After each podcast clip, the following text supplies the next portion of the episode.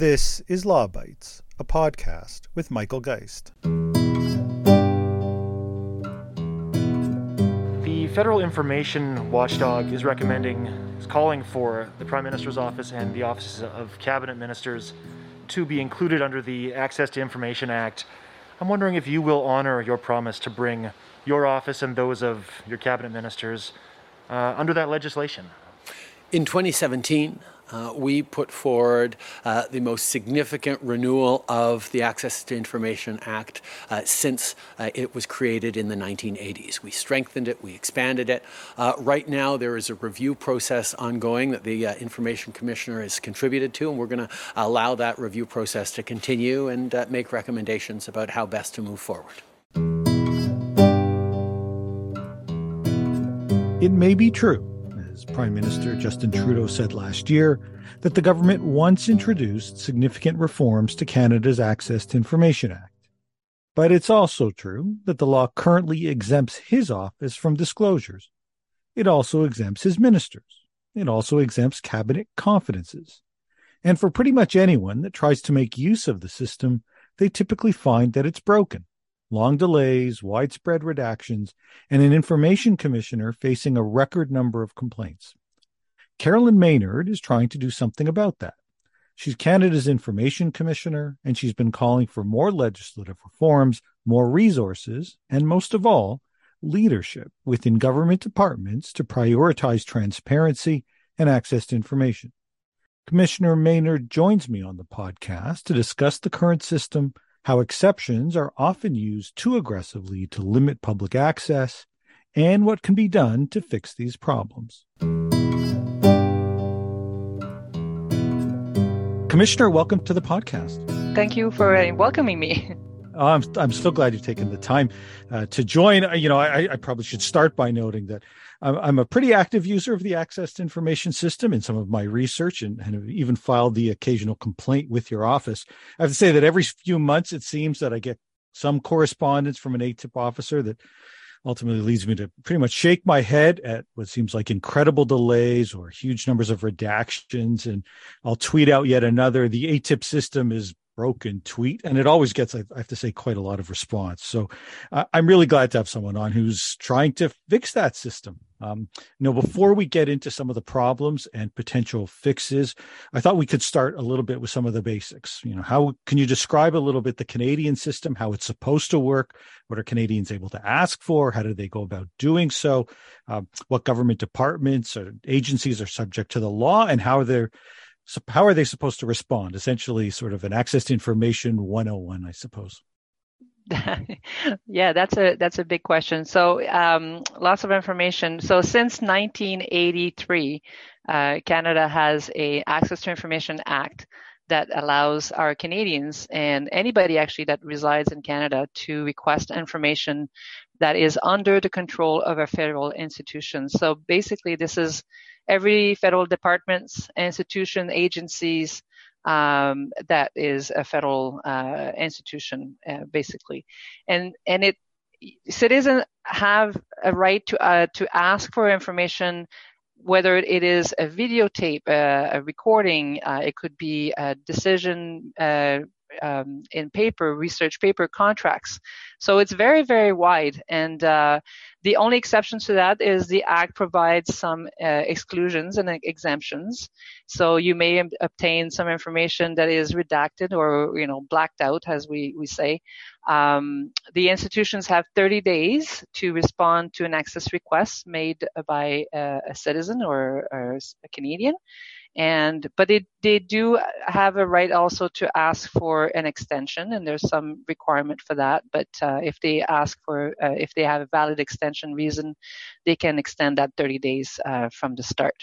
Um, and um, if you're not satisfied with a response from them, either because you feel that you are entitled to more inf- information or some information is missing, or the timeline that it took to respond or it's taking to respond, um, they can uh, lodge a complaint uh, with my office. So that's where um, the Office of the Information Commissioner comes into play.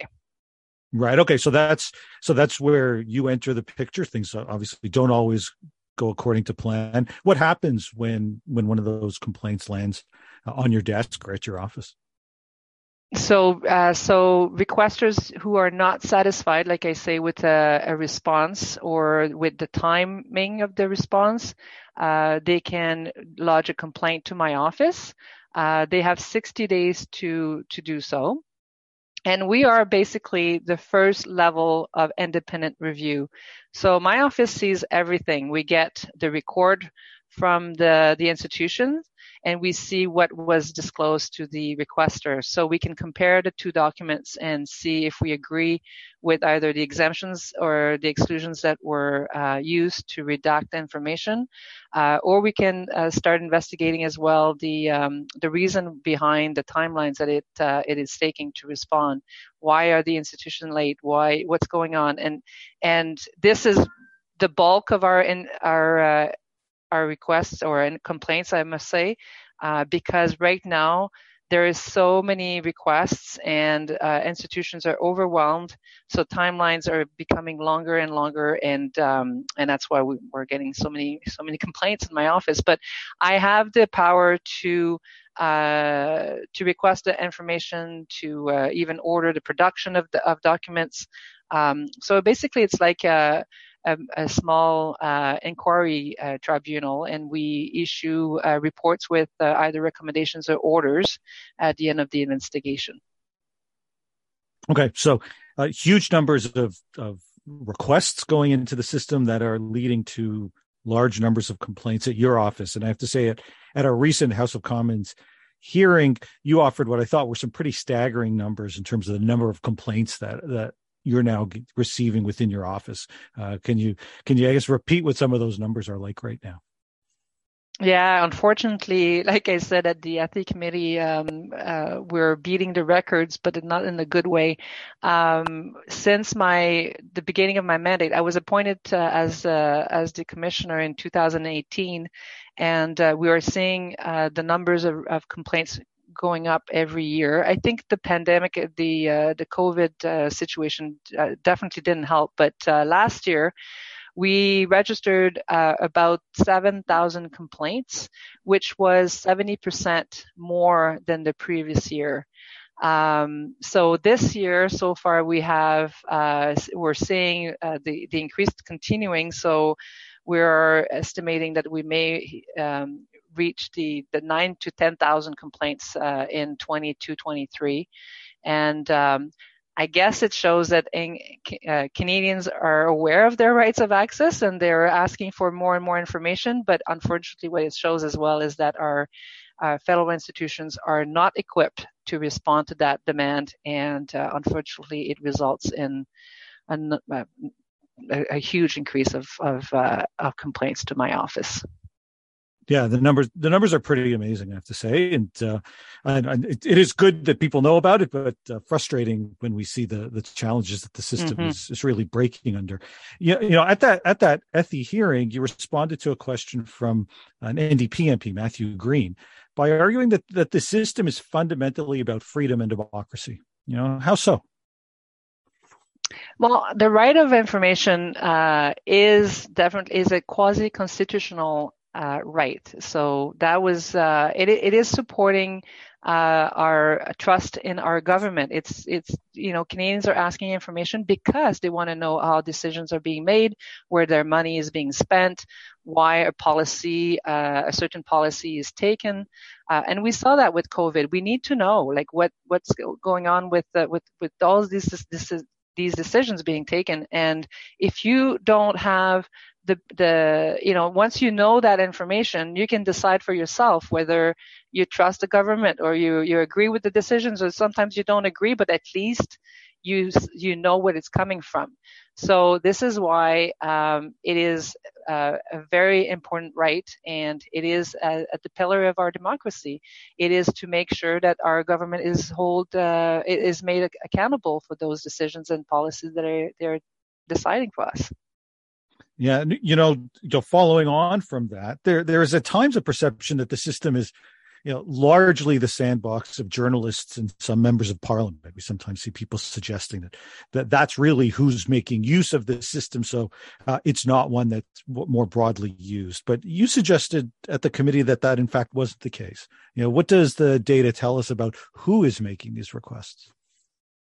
Well, that that was exa- exactly um, my perception as well. When I became commissioner, I thought for sure I was going to be dealing with mainly with lawyers or journalists or or uh, historians asking, or even employees of the federal government, because that's a big thing that people say. You know, our employees are using this system to obtain information about themselves or about uh, a, a grievance. But but I was surprised to see that sixty-five percent of all access requests is actually made by the public in general, and uh, to me that's that was amazing, because that's that shows me that uh, our Canadians are aware of that right. They're using it. They continue to uh, to ask for more information, and um, yeah, it's uh, I think it was it, it's a good it's a good system, except that we need to be able to respond to the, those access requests now, and so far we're not doing so so well that way. Yeah, let's drill down a little bit on, on just how, frankly, broken sometimes it seems this system is. You know, the, the current government, Trudeau government, emphasized access to information and transparency before it was elected in twenty fifteen. So these issues have been around quite clearly for a long time, predating this government. But you told the committee that really nobody is doing great. Large numbers of delays, missed deadlines, and then obviously the complaints we were just talking about. Can you describe what that what it's looking like right now on the ground within many of the various government departments? Yeah, like you say, like everybody is having is having difficulties right now meeting the uh, timelines that are um, required by the Act, the thirty-day time limit, or even the extensions that are take they are taking. So that's why I was saying that we're getting more complaints. But um, the pandemic definitely didn't help. But what happened is it just made things worse. That you know problems that already existed before the pandemic. So um, what we're seeing is that there's not enough resources put into access. The priority is not uh, in terms of, of transparency. Uh, it's not a priority right now. And uh, what we need is more people, more resources, not just money, like more trained employees, and, and also a uh, a culture of um, uh, providing the information instead of hiding the information within the government. We need also better uh, information management. Uh, there's a lot to do. Um, but um, and and just like I, I also we need we need better laws, and we need you know a, a, the statute. It definitely needs to be reviewed. And right now uh, there's a, a review that has been uh, started by the our Treasury Board uh, with respect to the current Access to Information Act, because it's it is thirty-five years old, and uh, uh, some changes has been made, but not a lot of changes. So there's uh, this review where. Really uh, hoping to to get some changes done by the and hoping uh, to have some good changes there. But I, I'm I'm looking at the Act as it is, and if we were to respect the current statute, it would be even you know a good start. Like you know if we could just uh, apply the Act the way it's written, um, I would be very happy.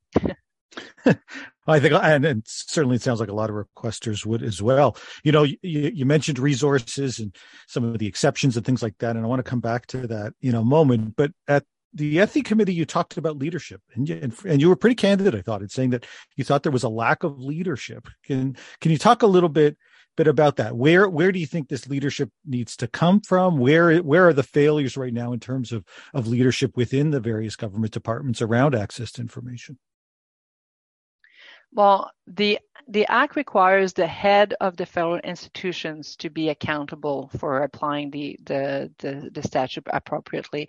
So I really think it's that's where we we need to start. The leaders of our federal institutions, they must set the example. They have to provide clear direction. Uh, they have to update their guidance on how information is to be managed, uh, especially now in a vir- virtual, you know, a hybrid environment. Um, I'm really concerned about the way that uh, decisions are being recorded and whether they are recorded uh, now that people are working uh, mainly from home. So this is something that they need to hear from their leader. This is important.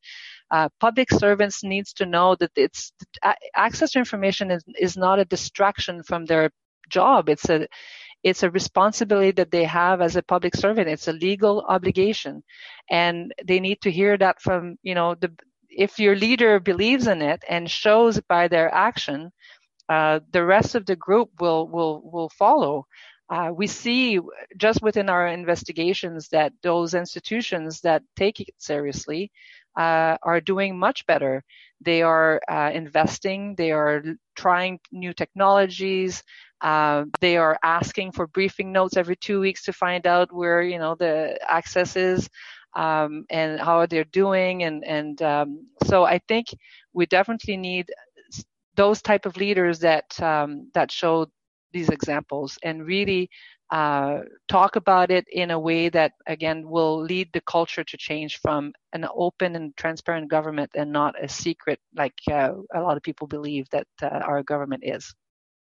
Yeah, no, and and I think that when you get these kinds of delays, that that helps fuel some of those perceptions. Uh, I would say so too are the sheer number of exceptions that exist within the law, and that maybe speaks a little bit to where we might benefit from some reforms. So very often there, for those that don't use the system, you end up with either redactions or the unavailability of documents altogether. And, and I wanted to touch on a few. First, some of the, some of the kinds of documents or, or information that falls outside of the law altogether. Cabinet confidences, ministers, prime minister's office, they seemingly all fall outside the law. I, I think quite literally just yesterday got a response from an A T I P officer saying, well, don't you really just want to exclude cabinet confidences because you're never going to get them anyway? um, what should we be done? What should, what do you think should be done about, you know, this large trove of information that really does in many instances speak to how these, how various government decisions are being made and yet appear to be scoped out altogether? Yeah, and, and those two examples that you just provided are two that could not be fixed without having actually an legislative amendments, because they are excluded from our current Access to Information Act. So one uh, of my recommendations during this current review of the uh, of the act is to uh, to make sure that cabinet confidence are not anymore excluded, but actually becomes an exemption so that they can be reviewed by my office. Right now, um, you're not getting it, but we're also not seeing it at my office. So it's very difficult for me to confirm that what the document that you're not getting is actually a cabinet confidence. And I would really much, be, I would love to be able to to confirm to our Canadians, you know, when there's a, a cabinet, a, a, a true cabinet confidence that is in our possession, that uh, it's uh, that the the act has been applied appropriately. Uh, unfortunately, because my office is not entitled to um, to review those type of documents, we have to rely on the uh, the words of the institutions that uh, that. That some pages in, in like a record is is a cabinet confidence. We're one of the only country in the Commonwealth uh, uh, countries that don't have an independent review of cabinet confidence uh, information. Um, so I really think that it's something that we need to change the act to allow uh, an actual uh, authority to review those type of documents. And on top of that, the P M Os, the minister's office, they're not currently subjected to the act. That means that you cannot access records from those offices. And uh, it, and again, it's another re- uh, recommendations that uh, we made, uh, or I made it through my submissions to uh, Treasury Board, because why? Why are these documents and these decisions and, and discussions and communication and records not uh, available to Canadians? They're running our country. They're people that we elected. Uh, and often it's really difficult to know what a document, whether the document comes from the uh, minister's office or from, you know, the, the department itself. And there's a lot of communication between the two. So it would be a lot more easier to, to treat and process as those uh, those documents as well if they were subjected to the act. Yeah, no, I no, I I, abs- I I unsurprisingly absolutely agree, and certainly in my own experience, uh, in filing some of these requests, you often find that so much of the decision making now shifts more and more to the minister's office. Uh, and that falls, of course, as you just mentioned, outside of, of the scope of this. And so it, it really creates a, a scenario whereby you could sometimes see some of what's taking place, but oftentimes a lot of it is just outside altogether. Uh, mm-hmm. Similarly, that it's not the of course the only thing that, that's outside. There are a couple of, of other exceptions that play a pretty key role in limiting access to especially decision-making type things. One has to do, especially coming out of justice, with solicitor-client privilege. And I noted that when you appeared, there was a discussion as to that it's seemingly almost always invoked or very frequently invoked with justice. And you seem to suggest that it was wrongly applied about a quarter of the time. I think you I think you, you said it somewhat differently. You said it's properly applied seventy-five percent of the time. But of course, the math suggests that. That tells us that one in four Uh, instances when you've had a chance to take a look at it, uh, in fact, it's not properly applied. You know, is that right? And and what can we be doing about that? Well, I don't I don't know for sure that it's one out of four, but I know it happens, uh, and we continue to be able to uh, uh, recommend or or you know lead that, that our investigation leads to more information uh, being released under that was initially uh, protected by Section twenty-three, the solicitor client privilege section of the Act. But the reason is because uh, some people believe, like some people think that because something is written by a lawyer, it's it's automatically protected. And you and I know that we do a lot of work outside of our, you know, uh, legal profession, especially in the government. There's a lot of lawyers involved in policy review. There's a lot of emails that are being exchanged with colleagues that do not uh, um, contain legal opinions or are not part of a, a live litigation. Uh, so uh, this is where I think, you know, there's a lot more um, uh people need to, to be more aware of what really is a legal opinion. And I think some, some analysts are worried about, you know, contesting the lawyers or, or, or even like going to that way. So I, we, that's one of the, the reason. And the other one is um, some old legal opinions are still being protected, even though there is a discretion under Section twenty-three when there's an, a public interest or uh, when, you know, it, some, some legal opinions that are so old that you kind of wonder, why is it still being protected by the government? Why not share it? It's kind of part of our history. Or so there's still, um, I think the discretion should definitely be used more often uh, in terms of uh, legal opinions and uh, especially, like I said, for public interest uh, requirements. Yeah. Yeah. Speaking of, of overuse, the other exception that you highlighted comes from Section twenty-one on advice and recommendations. Um, how do you see that often being used within the system? Yeah, Section twenty-one is definitely the one exception exemption that is invoked the most by institution. It is discretionary as well, and they can, the institution can can refuse to disclose under that section any records that contain an advice or recommendations that is developed by an institution or a minister like uh, of the Crown. Uh, it's like it's so broad, it doesn't provide a lot of ex- uh, example. And uh, one of my recommendation with the uh, the changes to the Act would be to provide what is not included in that definition, because we see that in other provinces, especially in Ontario, has a really good section where it it gives, you know, what is an advice and what is a recommendation and what it is not.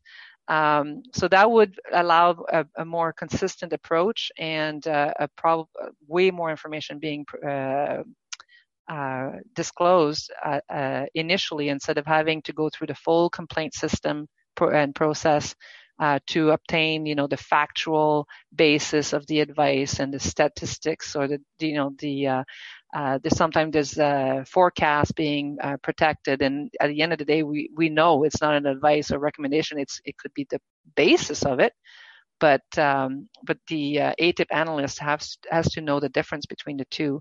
And Section twenty-one is definitely one where we need more training and and, and some some changes in the Act for for better use of that. Okay, so there are there are opportunities for legal reform that might help fix some of that. Let's actually continue with some of the potential fixes, whether legal or otherwise. Um, I know that you talked first around proactive disclosure And when you go on webs on government websites, there are references to proactive disclosure, transparency, uh, but quite clearly more can be done. In your view, how could or should this work, especially within the context of the access to information system? Um, so currently, uh, the, the Access to Information Act has a part two uh, where it uh, provides a list of things that must be proactively disclosed. So it's a legal obligation under the part two of the section. And it's a part that I'm not, uh, I don't have any authority over. But it, you know, it's it it has kind of codified the policy that already existed with respect to proactive disclosure. So there's a, you know, those are information that, that our Canadians are are uh, we're we're asking, like, you know, it's mainly expenses of our institutions or, but. What I'm what I'm trying to encourage now is, like, beyond the proactive disclosure, institutions should look at voluntarily disclosing information that our Canadians are asking uh, over and over. I like the idea of, like, um, in the States, uh, when an institution receives three of the same requests, they have a policy where they have to provide that information automatically after three requests. I'm sure if our institutions were to do that, if looking at their backlog and, and see what kind of information is always being requested and providing that on their uh, website instead of waiting for an access request, uh, it would definitely improve our system. It would remove those type of requests from the access. Like, I really think access requests should be the last resort. You know, our Canadians should not be having to pay five dollars to obtain something that should be provided through uh, other means. And um, so I, that's where proactive disclosure or, or voluntary disclosure, call it, you know, what you want, but it's just giving that information that people are asking because they want to know, uh, again, about COVID, about uh, the, the, the contracts. Some of those information should be uh, accessible through other means than access requests. Yeah, I don't know. That's, that's a fabulous point. It, it brings to mind for me, well, actually, an access request uh, from this past year that, that I received involving a government consultation on online harms. And I must admit, I was stunned that the government didn't proactively release the submissions that it had received. And it literally took months and an access to information request to ultimately get it. And I could, couldn't understand the thinking behind that. You know, it's a public consultation after all, uh, and certainly your your solution in those kind of bigger cases, and then even on instances where there's a clear public interest, would would quite, you know, would help alleviate stress on the system and respond to a clear public interest. That stress on the system quite clearly, you know, falls to your office too. You know, you talked about record numbers of complaints. Do you have the kind of resources that you need to be able to to deal with these issues? Unfortunately, we don't, um, and it's always a, a battle because uh, you know you you you try to to manage with the, the money you have and based on the statistics that you know, and so currently we are uh, my office is funded to to close approximately four thousand four hundred cases per year. So that's kind of where we we you know situated ourselves a couple of years ago when we we did our our budget requests, and we were figuring that we could probably, you know, do really well with uh, with that funding.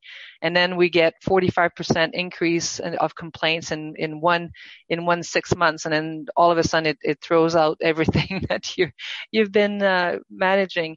Um, we are closing more and more files, but we had to completely allocate all our our finances into our investigation program, which Uh, is not sustainable because now everybody else is struggling. Uh, I'm trying to pr- to to publish more uh, reports because I find that that has a huge impact on the way that we we close files. I'm trying to uh, you know to to to do outreach. So um, I need I need more money to close more files. And clearly, uh, right now we're in the in the processes of, of asking for more resources. But like any other institutions, I have to go through the the full submission, you know, to uh, Treasury Board and Finance to uh, to try to convince them that uh, my program is worth investing into. So uh, it's a you know it's it's it's a frustrating game, um, and it shouldn't be a game. It it should be really, like, I'm an agent in Parliament, and uh, I have seven thousand complaints to close per year, and I I need more uh, funding for that. The other uh, vicious circle in, in that uh, scenario is that even if the government allows me to obtain more investigators and, and more resources, I'm still struggling in getting information from the institutions because they're not investing in their uh, access to information units. And they're the same people re- responding to requests and complaints. So I don't want to overwhelm them with, you know, more investigators. So we, it's a, if they give to me, they have to also invest, and it's investment in the uh, access system internally so that we can work together and and close as many files as we can uh, with the people that we have. Okay. So more investment is the clear need. You've already mentioned a couple of potential legislative reforms. I know at times when officials are asked about the access to information system, they point to some of the reforms they already had in C fifty-eight, which was really touted as a fix. You know, was it? Uh, in your view, uh, are there elements there that actually have made a difference? Well, the C fifty-eight was a bill that was uh, uh, introduced before I was appointed. So, uh, as you you know, as you can imagine, I became the new commissioner, and I had to deal with responding to the changes that were uh, recommended by the government to an act that I hadn't had a chance to really, you know, apply myself like fully. But I did, uh, so it was try to, and it was already in front of committees at Parliament, in Parliament. So it, we were trying to fix a plane while it was flying, you know, it was kind of, we knew it was not right. It was in, going in the right directions, but there was a lot of things that were still uh, needed to be, to be modified. So we requested a few changes, which we got. Not everything we wanted uh, was done, but I had to focus on the priorities. And, and uh, the good thing about this C fifty-eight, it, it did give me Uh, the authority to issue orders instead of only making recommendations. So my office for thirty-five, so former commissioners, the only authority they had was to recommend a remedy to institutions. So recommend a timeline or recommend disclosure. Uh, that was very frustrating. And uh, if the institution didn't follow the recommendations, you had to go to court to get the judge to order disclosure. So now the uh, commissioner, myself, has the authority to issue orders, and that has a really big impact on um, trying to, like, uh, when you when an institution knows an order is coming, it seems to be uh, a lot easier to to, to negotiate and, and collaborate. So there's that definitely has an impact. The other thing that the C fifty-eight brought is the publication, the right to publish uh, reports. Uh, again, for thirty-five years, the uh, Office of the Information Commissioner was not allowed to publish any results of their investigation. So we're missing thirty-five years of juris, you know, uh, I call it jurisprudence, but really precedents and and and and cases that we can refer Canadians to or institutions to to provide them with guidance and and examples of how we applied the act. So now, finally, since two thousand nineteen, we've been able to publish reports, and it, it has ha- had a, a positive impact, again, in, in just consistency of application and, and a better understanding of the position of the office on some uh, some issues. So those are, are good good uh, changes that were brought by C fifty-eight, um, but definitely there's more to be to be to come, and that's why I made that, the submissions in January Uh, twenty twenty-one with the new review uh, with a, a number of other recommendations, we, which we already talked about a bit uh, earlier. Yeah, no, the, it is good to hear that there, you know, I guess there have been some steady progress, although I must admit the, you know, the order making power and its effectiveness rings a lot of bells when I, if with respect to how with my time focusing on privacy, where there's been long calls for order making power uh, for your counterpart mm-hmm. in the Privacy Commissioner's office. And it's one thing to make the case that the private sector isn't responsive to legislation unless they face the prospect of, of an order. To think that our own government or government departments may not be responsive to their obligations under the law unless faced with an order, and that has the uh, is a bit of an accelerant to to change the perspective, is quite frankly maddening. Uh, you know, this is uh, mm-hmm. public servants is our government. It shouldn't require an order to comply with the law. No, it it, it shouldn't. But um, and and I have to admit, like, we don't use the order making power as often as maybe people think. Like eighty-five percent of our investigations are resolved and formally. So we we we are getting results uh, as quick, and we are trying to get results for Canadians as quickly as possible. And the the order making power is kind of the the last resort, but it's sometimes it's something we need, because we may agree to disagree. Like you you understand, you know, like you put two lawyers in one room and you have three opinions. So you can have two different people looking at the act and the facts and the documents, and we. We just look at each other and we agree to disagree. So I, at that point, I don't have a problem issuing an order. And if they go to court, because at that point, it is the institution that has to decide to go to court if they don't follow the order, which is, it kind of switched the onus now. Instead of for a recommendation, we had to go to court if we wanted to force them to, to respect it. Now they have to take the order into court to um, to if they refuse to follow it, which it, it, it's a nice... Um, the onus is on them now to to prove to the court that their their application of the act is the right one, and uh, that's that's also helpful. Okay, you know, let it, let's conclude with this. You've highlighted some potential changes, uh, where some of the pain points are right now.